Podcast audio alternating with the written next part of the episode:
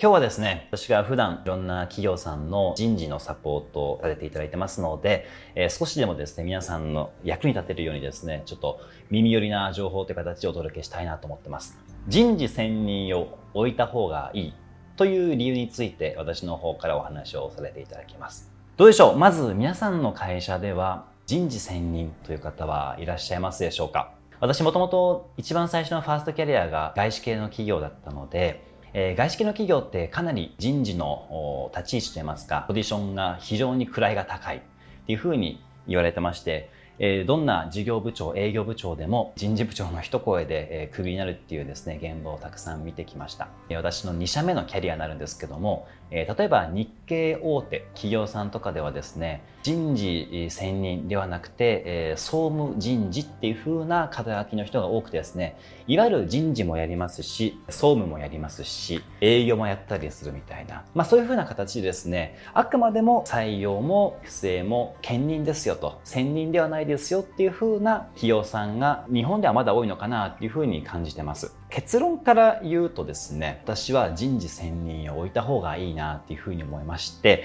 まあぜひそういったところをお話しできればなというふうに思います。バックオフィスなので、やっぱり人事がコストセンターになってしまうっていうふうな企業さんの考え方もあると思いますので、今回のお話が参考になればいいなというふうな形でお話をします。最近ですね、えー、人事専任、プロリクルーターっていう言葉皆さん聞いたことはありますでしょうか？アメリカのいわゆるメディアだったりとかで、え、プロリクルーターが全ての職種で一番幸福度が高い。2、3年ぐらい前にプロリクルーターっていう言葉が、え、ちょっと人事界隈で一時期評判になりました。採用だったりとか、まあ、育成だったりとか、組織の専門家っていう形で、え、プロの、ま、人事っていう風な、まあ、広い講義での意味が、え、存在してますけども、ぜひですね、ちょっとそちらを外から引っ張ってくるのか、もしくは中で育て上げるのか、えー、もしくはそれを外部のいわゆる壁打ち相手といいますか経営のパートナーみたいな形で登用していくのかっていう3つの選択肢をですねぜひ検討してみてください。なんでこんなお話をするかと言いますと、もう本当に理由はただ一つで、企業のですね、ステージによって、いわゆる従業員ステージによって、必ずですね、組織のマネジメントの壁、が立ちはだかってきてですね、事業の成長が必ずストップします。よく経営者の悩みっていうのはお金の問題か、えー、人の問題だっていうふうに言われてますけども、やっぱりですね、このプロのリクルーターがいないと人の悩みで成長が鈍化するっていうケースを、えー、たくさん見てきました。組織の、えー、いわゆる何人ぐらいの時にどんな壁が存在しているのかだったりとかっていうところをですね、ちょっとえー、皆さんにもお伝えできればなというふうに思ってます。1番目のフェーズですけども、えー、1人から30人未満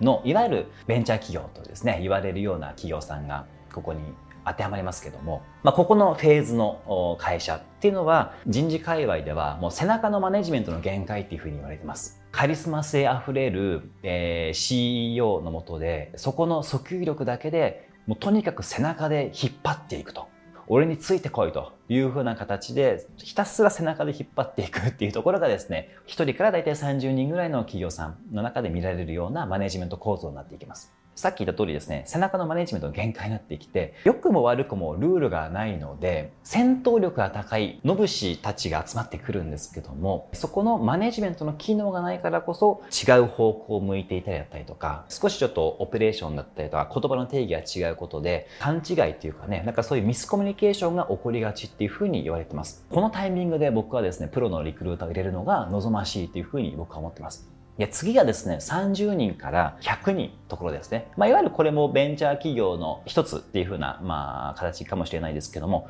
ここはですね、よく言われているのは、行動マニュアルでのマネジメントの限界っていう風に言われてます。やっとですね、30人増えてから、管理職という風なポジションというか、クラスがここでやっとでき始めていきます。1名から30人だと、いわゆる経営陣、それ以外は、まあ、いわゆるメンバーみたいな形が捉えられることが、まあ、比較的多いかなと思いますけども、え、30人を超えるとですね、必ず中間に、え、マネージャーと言われるような方々が必要になってきます。1人当たりマネジメントを見れる人数っていうのは6人っていうふうに言われてます。なので30人を超えると必ず管理職が設置しなきゃいけないっていうふうな形で言われてましてどういうふうな、えマネジメントをされているかというとですねやはりもう行動レベルでの指示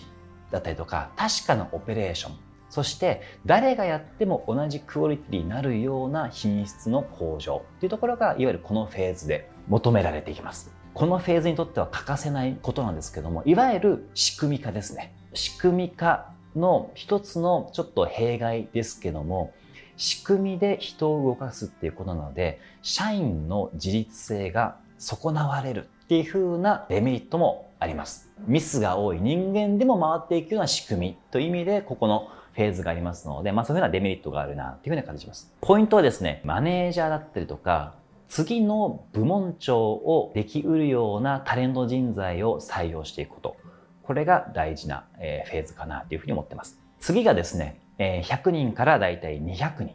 というふうに言われているような企業の人数ですね。人数規模としては大きくなってきたかなっていうふうな印象を持たれることがいますけども、ここはですね、自由と、えー、自己責任のマネジメントっていうふうによく言われてます。で皆さんも、えー、経験あるかもしれないですけども、仕組みだったりとか、ルール、かったるいなって思ったことは何かありませんか？ちょっとその前の企業のフェーズがですね、いわゆる仕組みだったりとか、ルールで統一性を持たせていくっていう企業のフェーズですけども、ちょっとですね、100人を超えたあたりから、いやちょっとモチベーションがとか、いや、ちょっとこれ私やる気になりませんっていうふうに、そういうふうなモチベーションっていう言葉を口にするような社員が必ず出てきます。つまり、仕組みに縛られてしまっては、俺のやりたいことができないっていうふうな人たちが必ず社員の中に現れていきます。ここがですね、大体100人を超えた組織では、えー、起きうる一つの現象だなっていうふうに感じています。ある程度自由度を持たせていて、インセンティブの設計だったりとか、もちろん自由もそうなんだけども結果思考という形でやっとここで最近有名になりました、まあ、OKR ブークとか、まあ、アップルとか、まあ、いわゆる外資系の有名企業が取り入れているようないわゆる人事戦略制度ですけども、えー、ここを取り入れるような企業さんがこのフェーズかなというふうに思っています。まあ、ある程度インセンティブ持たせてチームに自由性持たせていくとですね、ちょっとした弊害がやっぱりあってですね、何かというと会社とかえー、事業のことに貢献するよりも、チームに貢献したがると。会社とか事業とかあんまり興味ないんだけども、あの上長はとか、このチームは好きなんですっていう風なところが出始めてくるのが大体このフェーズ。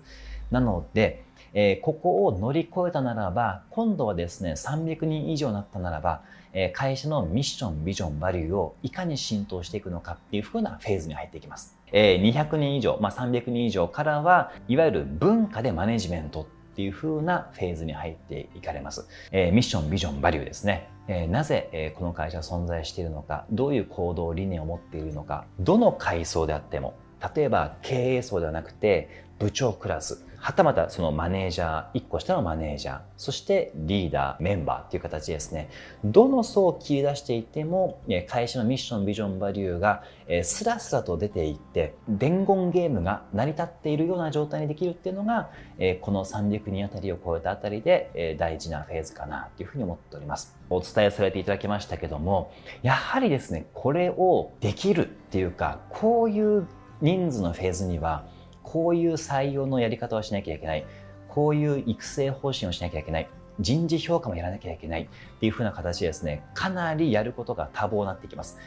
なので、私のおすすめはですね、まず最初に、1名から30名のあたりの時に必ず人事選に人事役員、それも力のあるような方を入れた方が、私はおすすめかなというふうに思っております。事業面にやっぱり価値がいくのはですね、やっぱりしょうがないなと思っていまして、会社はご印婚さんがありますので、売上だったりとか利益、ここに目を行かせていただくのはいいなと思うんですけども、そうではない、ちょっと目に見えにくい人とか組織への価値、まあコロナの影響もありましたし、改めて、えー、マネジメントの問題、ここを皆さんの会社の中で見直されてみてはいかがでしょうか。